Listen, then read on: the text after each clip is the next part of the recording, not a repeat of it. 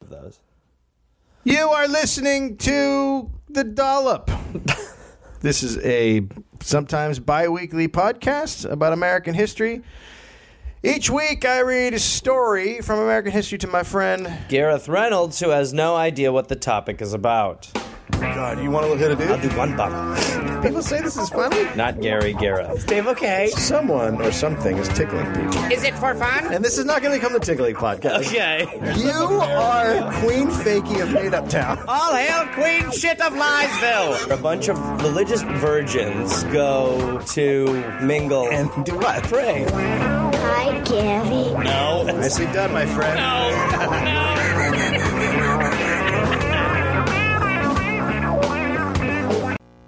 Good stuff. September 27th, 1877.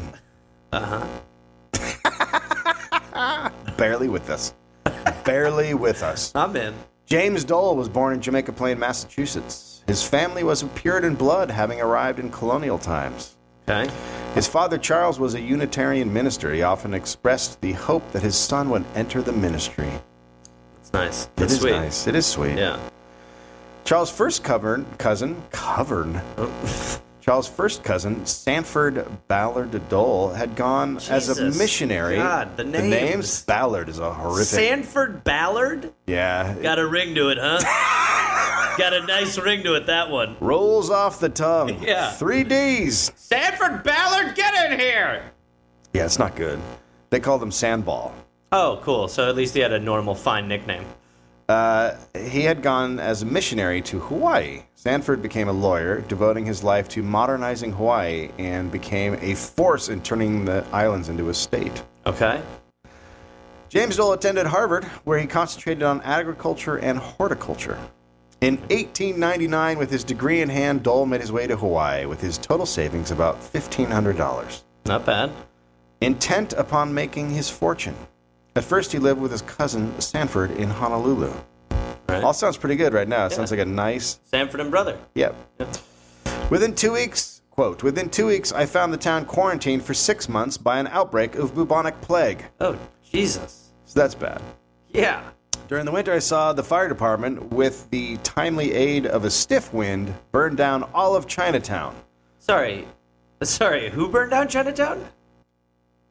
The fire department. So, in these times, was the fire department a department that just made fire? In the 1800s, the fire department was on the other side. I'm glad we made that switch. That was an important switch. it says the intention was to disinfect with fire only one or two blocks. Disinfect with fire? Disinfect what? I guess the, I guess Buildings, the, not I- people. Maybe the Chinese. The Chinese? That's don't not know. disinfecting. well, they had different words for different things back then. See that? Yeah. Okay. That's good. Well, so they disinfected That's all a of fun way to Chinatown. put a Chi- That's a fun mean, way to like- put a Chinese genocide. Positive spin. The Yeah. whole place was disinfected. No, yeah, it's like what we. It's like the Freedom Act. Yeah. Hey, we cleaned Chinatown Hey, Chinatown, spotless, spotless. and gone. yeah. Uh, the Hawaiian economy was dependent on a single product, sugar. Attempts to grow rubber, coffee, fruits, and vegetables had all failed. Dole wrote, I first came to Hawaii with some notion of growing coffee, and I heard that fortunes were being made in Hawaiian coffee. Dull, huh? I began homesteading a 64 acre farm in the rural district of the island of Oahu at a place called Wahai. Waha Waha. Oh man, this Fuck is a that. this is a great one for your Wahai pronunciation. Waha. Uh, it's about 25 miles from Honolulu. Okay. Dole borrowed money, and on August 1st, 1990, he bought the land. I bet he- I, I think he's gonna get fruity. What? Yeah. He, he quickly deduced the land was better suited to pineapples than anything else. Pineapples. Others had tried pineapples, but the fruit does not travel well, and they all failed. James decided to sell pineapples in cans, which was also a difficult, difficult thing to do. He planted about 75,000 pineapple slips, and with no knowledge of canning, he started a cannery. That's that's how you do it, man. That's a terrible phrase. It's just a terrible Cannery's sentence. also not a good. We could come up with something better. No, I like cannery. Can factory. That's terrible. Eh, I mean, I guess actually cannery is the combo of those two. Hey, can we make that longer? as you were, as you were, cannery. The people of, quote, the people of Honolulu, Honolulu scoffed when 24-year-old James D. Dole founded the Hawaiian Pineapple Company. The Honolulu Advertiser labeled the company, quote, a foolhardy venture which had been tried unsuccessfully before and was sure to fail again. The Hawaiian business community had little interest in another fly by night pineapple company. Well, I mean, you know, they've been burned by so many pineapple things at that point. Oh, another asshole pineapple man comes to our island. Another fly by night pineapple man. fly by night.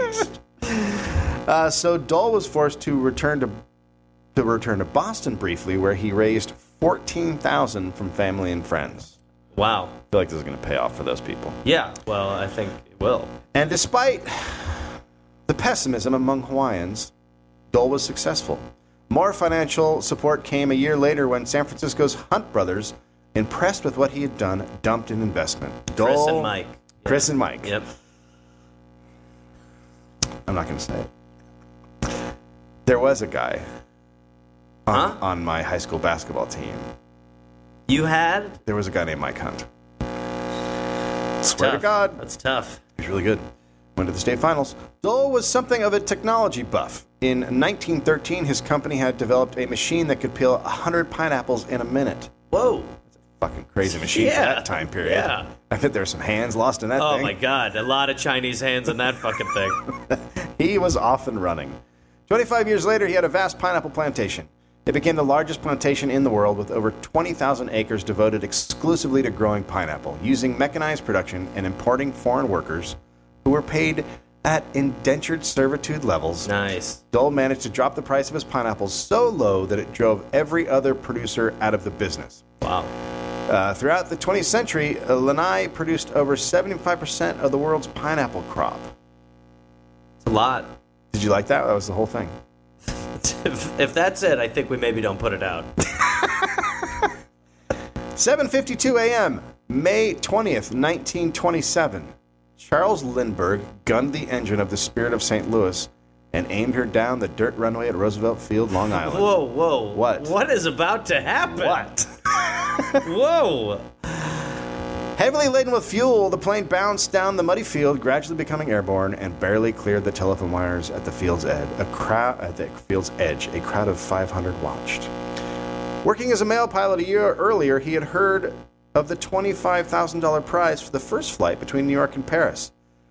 Backed by a group of St. Louis businessmen, Lindbergh supervised the building of his special plane and set out after the prize. Lindbergh equipped himself with four sandwiches, two canteens of water, and 451 gallons of gas. Sorry. They were so it was a contest to see who could fly from LA to New York From uh, New York to Paris. or New York to Paris. That was and it was 25 grand.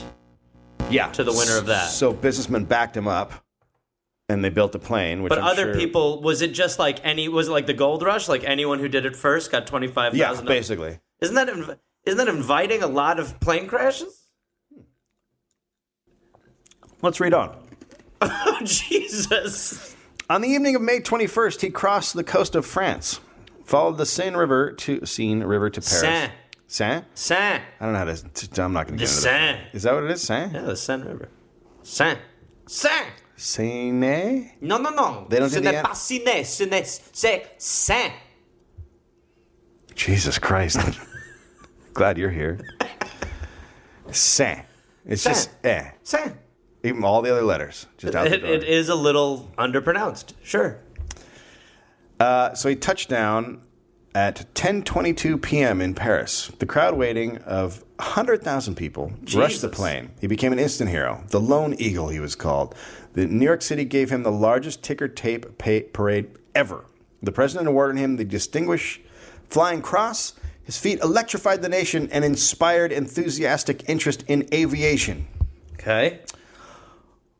One of the men his flight inspired was James Dole. Okay. James immediately thought this new mode of transportation could kill off his final big competitor. Boy, he was a real pineapple animal. He was a pineapple monster. Yeah. He wanted to be the pineapple He king. was a pine animal.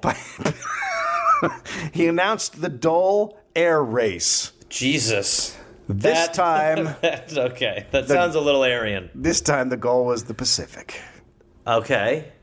So Dole put up $35,000 in prizes for the first planes to make the Pacific crossing 25000 to the first plane and 10000 to the second. Th- Dave, What? now we're back to my question. The reaction was quick, eager, and enthusiastic. Pilot after pilot announced he was going after the money. There were two goals. One, of course, Live. the money, and two, uh, the glory of making the first flight across the 2,400 ocean miles, which never had been crossed before in the air. That's a good amount. That's a nice distance to long. make uh, an idiot fly. well, I, I wouldn't say idiot. I think some of these people will be idiots I don't know why you'd think that. because for a number of reasons we're doing a dollop about it. Okay, that doesn't mean We're anything. we're still idiots, and this is what has happened repeatedly through history: greed over matter. I, I don't I don't follow you. Okay. Anyway. Almost immediately, the first flight honor was gone. On March 28th, a month after Dole announced the race, two young Army lieutenants, Lester Maitland and Albert Hagenberger, took a three-engine Fokker, Fokker, Fokker, F-O- Fokker. F-O-K-K-E-R, Fucker. Fucker military monoplane up from Oakland Airport, headed west, and made it safely to Wheeler Field, Oahu. It took them uh, 25 hours and 50 minutes, and they were the first ever to complete the long and lonely trip.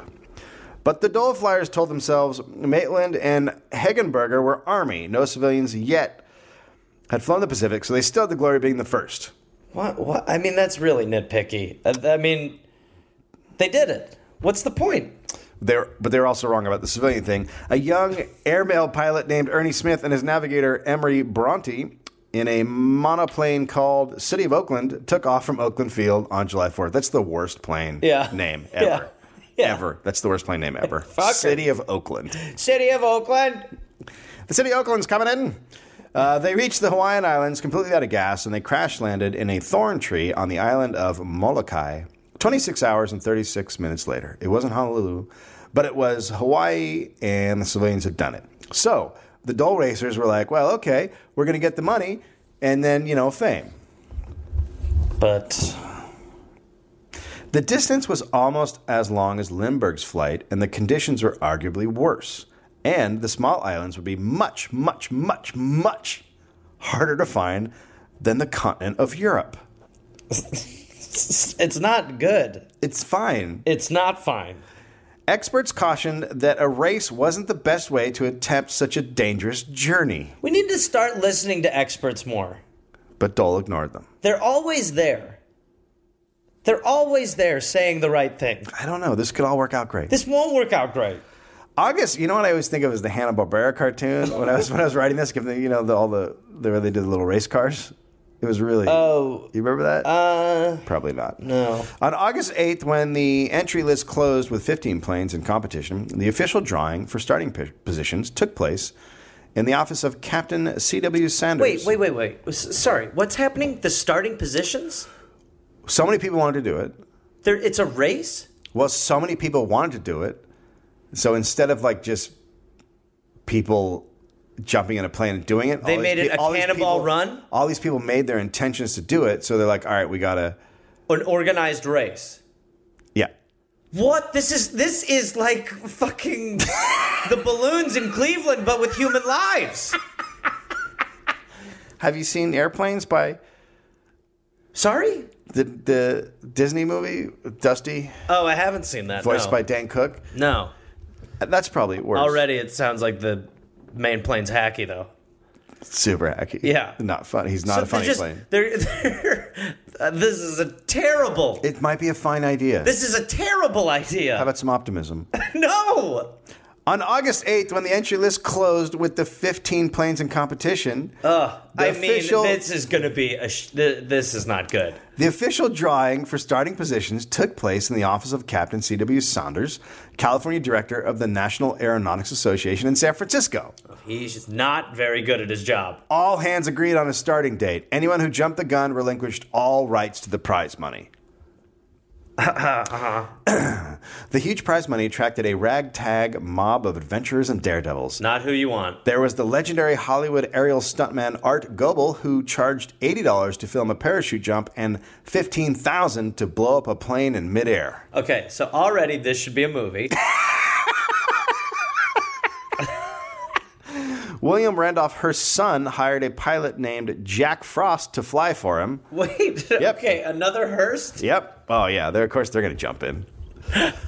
Popular cowboy actor Hoot Gibson entered his triplane, Pride of Los Angeles. Legendary World War I flying ace Captain William Irwin was in, while Hawaii local favorite Martin Jensen only managed to enter after his wife rallied the citizens of Honolulu to buy him a plane. I mean, this cast is great. Oh, Can can you hit me with some of them again? We got uh, Hollywood stuntman Art Goebel. That's right, Odd Goebel. William Randolph Hearst's uh, son hired a pilot named Jack Frost. Popular cowboy actor Hoot Gibson. Legendary World War I flying ace Captain William Irwin. And Martin Jensen, the local kid. Oh man. Position number 13 went to Navy Lieutenants George Koval, married, father of two, and R.S. Wagner, a bachelor, both of San Diego. They had an unnamed, quote, mystery monoplane, reputed to be one of the best in the race. Okay. Two days after the number was drawn, Lieutenants Koval and Wagner took off from San Diego and Oakland, flew into a fog, and slammed into an ocean cliff within 15 Oh minutes. Jesus Christ. They were dead in the flaming airplane when it hit the beach Uh, 75 this feet is below. this is tough comedically. this is because this is ridiculous, but I mean, two men have just died right away. right away. Fifteen minutes. Yeah, I mean, fine. talk about prematurely It's going to be fine. aviating. Uh, preparing for the race, Captain Arthur V. Rogers, 29, uh-huh. flyer and decorated veteran of the Lafayette Escadrille in World War I, took his monoplane Angel of Los Angeles up for a test flight at Western Air Express Field at Montebello. With his wife and infant daughter, Millicent, watching beside the runway, he circled, then plunged 125 feet to the ground, dying instantly. That was his test run. Yeah. He, he wasn't ready. Well, we're down three racers. We're not. We're losing some of these people. And by the way, I'm not sure if this could be a movie anymore. Oh, God, it could be a great movie. I mean, it would be a 20 minute movie. It Well, we've got we've still got would be all set up and then just horrific crashes. we've still got 10, 12 people. Okay. All right. We Uh, still have our Hollywood stars. Some people were starting to say, "Hey, maybe this uh, isn't such a good idea." Experts. But there was no stopping the flyers. The tragic accident seemed to give a new edge to their appetite for the adventure, and the public had its interest now captured by the haphazard and perilous drama of it all. No, not. It's not perilous. They, people are dying. The, public, public- is enjoying watching, knowing of deaths. The public would not ha- have heard of a cancellation at this point. oh God. People began arriving by the thousands at the airport to cheer each contestant as he or she landed in Oakland. They got up close and looked at the planes. Excitement was everywhere. Mildred Doran from Flint, Michigan, was teaching the fifth grade and was a student pilot when she heard about the Dole race. She knew William Moluska of Flint was entering a plane in the contest. Moluska, who owned Lincoln's Oil's gas stations in Michigan, was a former carnival owner and was always looking for a way to promote his business. oh God. I mean, what? A, it's a weird time when flying a plane helps your carnival. No, he doesn't have a carnival anymore. He has a, well, a gas station. Oh well, okay. Promote, but he wants to promote his gas stations. But he used to be a carnival man. Yeah, he used to be a carnival man. I Okay. I mean, I that's sta- always a I good stand sign. by it. That's always a good sign. yeah. Uh, Got out of the carnival game finally. Man, that is a vicious, vicious cycle. Augie Pedler, Uh huh. Sure. Keep going. the pilot of uh, of uh, Molluska's plane, was 24, a skinny and hot tempered lad from Lincoln, Nebraska, who wore a battered straw hat and won the right to fly the little biplane by tossing a coin with a fellow aviator. What? The navigator was Lieutenant Villas R. Nobe of San Diego, an Annapolis man. Molluska agreed Mildred Doran could ride along in the race and decided to name the plane after her. The Miss Dorn left on its flight from a small airfield in Grand Blanc Township on July 11th, 1927. All right, and why don't you hit me with the good news? Because female flyers are very unusual, Doran's story caught the attention of the public and the media. Mildred was 22, a girl with hazel eyes, olive skin, and curly dark hair. She became a celebrity, interviewed at every stop the plane made on its, on its way to Oakland for the race. Mildred wore five fraternity pins on her olive drab flying suit, but when she was asked, she said she wasn't in love. The boys just gave them to her because they were dancing partners. She, she sounds like a dancing whore. This is a great story. Sounds like she was dancing with a lot of boys. En route to Oakland from the east, Miss Dorn had a s- M- Miss Dorn. It's also the plane's called Miss Dorn, so don't get it Yeah, confused no, with it- Miss Dorn. Well, I mean, it's very, it's a very weird thing to do. Miss Dorn had spark bug trouble over the San Joaquin Valley and came down in a wheat field. Mildred explained they had a little trouble making repairs because they had no tools. "Quote: We threw them off at Long Beach because we were in the way. They were in the way and cluttering things up. The tools were the tools. Yep. To fix your problems were in the way. The tools were in the way, so they got rid of them. Interesting. They were in the way. Interesting. Another would be competitor was Pride of Los Angeles, the plane with three wings. Dole aficionado- aficionados called her Wait. a stack of wheats because of her three layered appearance. Three wings? Yeah. You mean three wings on each side? I have no idea how. Yeah, it must be. It says it just says three wings. well, three. I mean, Maybe it was one big one across and then two little ones. Uh-huh. okay. All right. I'm imagining.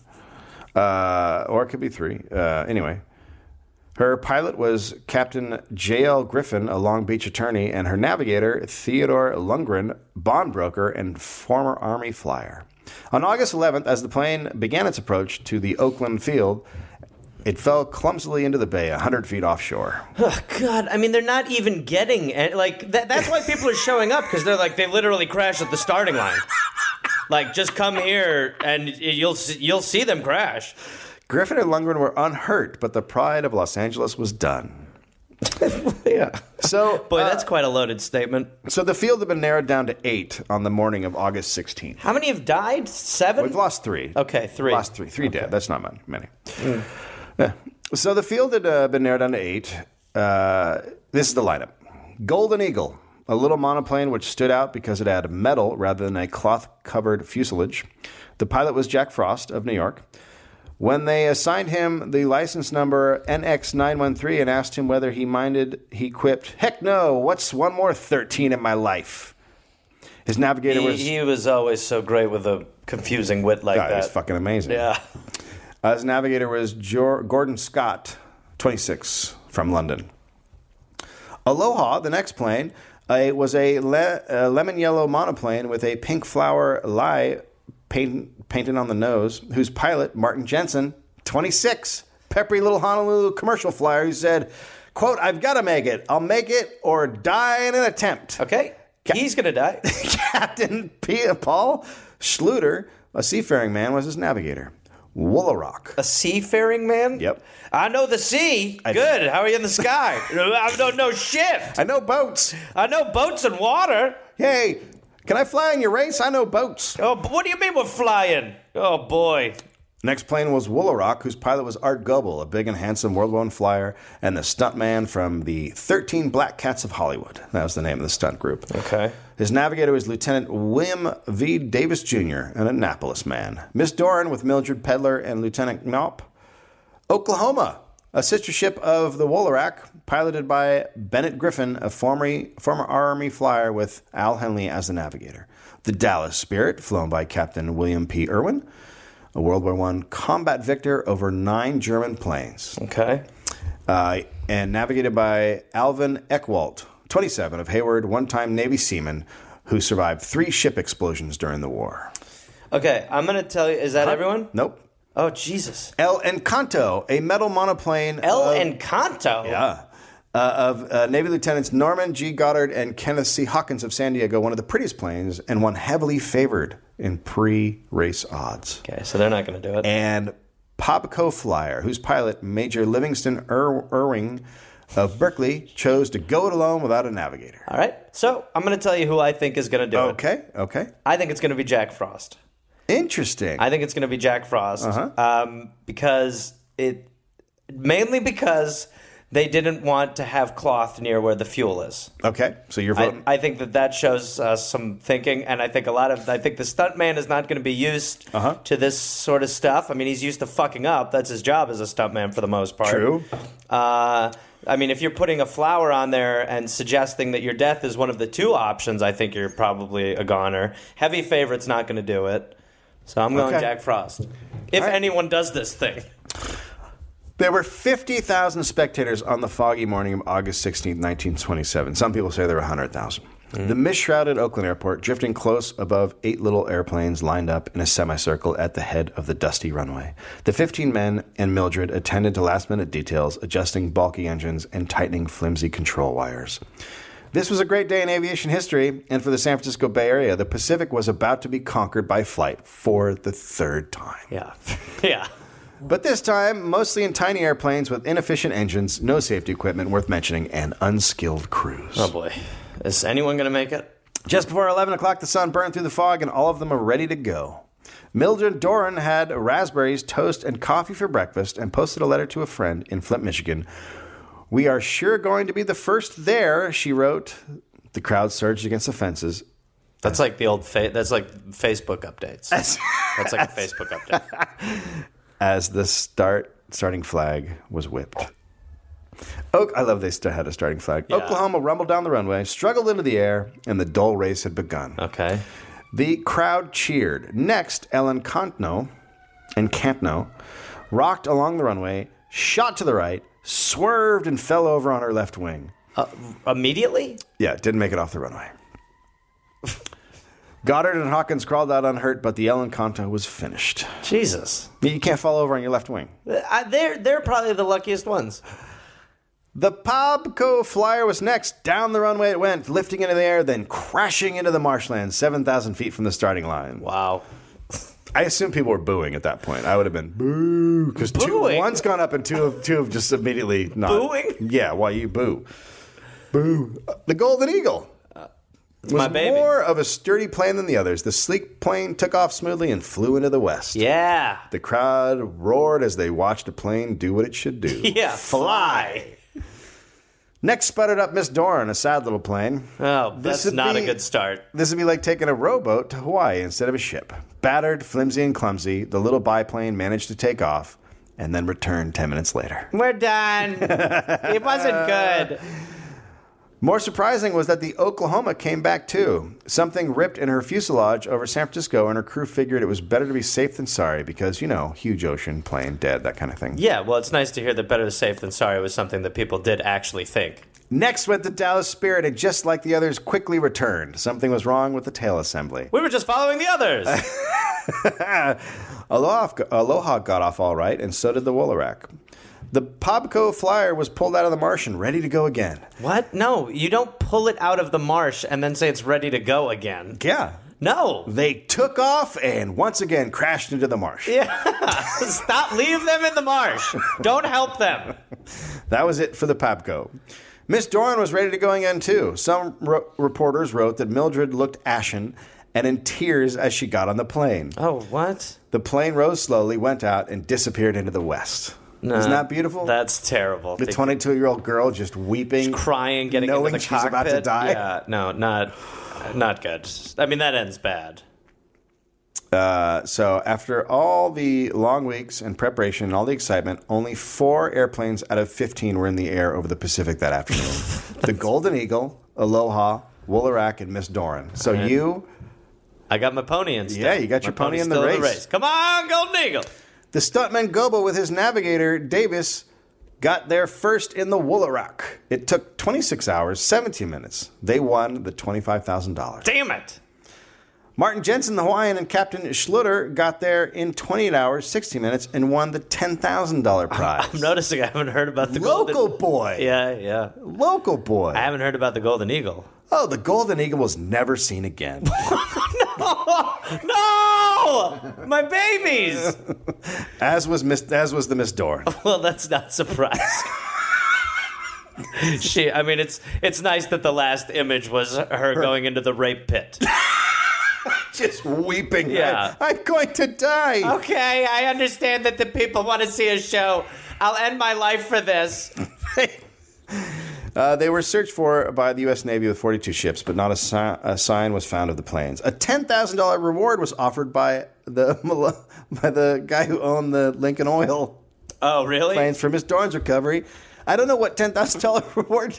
It's the middle of the ocean. Yeah. It's not like, Yeah, really. I mean, like someone's going to stumble across you in a forest. Uh, however, let's be honest. This was caused by them all trying to race 15 planes to Hawaii. So I think if Okay. you started a $10,000 find the All right. find these planes contest, people would be like, "Well, shit. I'm just going to swim it." Captain Irwin and young Eckwalt fixed the Dallas Spirit's tail assembly and took off three days later to finally make it to Honolulu and to help in the search for their fellow racers. So that's good. Yeah, I mean, sure. Hey, someone's doing the right thing here. Yeah, okay. The Dallas Spirit was never heard from Wait, again. no. no. No. Stop the bleeding. Stop the bleeding. That's seven more to the Dole. That, that one race. did not need to. That's three days later. Like, well, we're gonna try to win this fucking thing. They were going to go search for their buddies. No, they were they. Well, it didn't work. That is, that's seven more to the Dole death race list.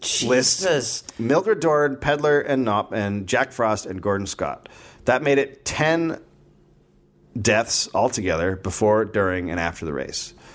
A race that would have made them the third plane to fly to Hawaii. Good. In Flint, Michigan, the Dorn Tower was built in the Flint area in Mildred Doran's memory.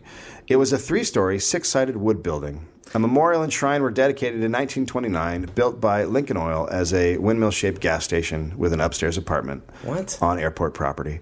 Can I? Okay. I don't want to sound like an asshole, but what did she do? Like, why? What is so celebrated? She captured the nation's attention. Okay. So we can just put an Amy Fisher statue somewhere. Well, that's fine. No, that's fine that he did it because he's the one who, you know, had her get in the plane and everything. And, and maybe the He people, did it, but maybe why- the people in Flint were like, well, she she because she was brave. I mean, she was brave, but she was seen crying. Stupid is a fucking box of boxes. Kind of what my point is. Uh, Not that the others were smart, but it just seems like I didn't hear that they got statues. they didn't. Yeah. The Where's my building- Jack Frost statue? The Where's build- my Gordon Scott shrub? Fuck that thing. The building at the at the southeast corner of Saginaw and Maple Roads was uh, ra- torn down in 1973. It was uh, then a vacant lot until 1979. Now it houses a restaurant, Dave's Country Oven. if you go there, the foundation and concrete slab of the Doran Tower are still buried under topsoil and grass between the intersection and the restaurant sign. That's kind of what that's the memorial now. It's gorgeous. You should open a place called Dave's Cunty Oven. Why would that happen? Because you like to say cunt. That was a good story, right? That's great. Yeah, I'm really. Uh, Do you feel better about things? no, no, people and stuff like that. nope.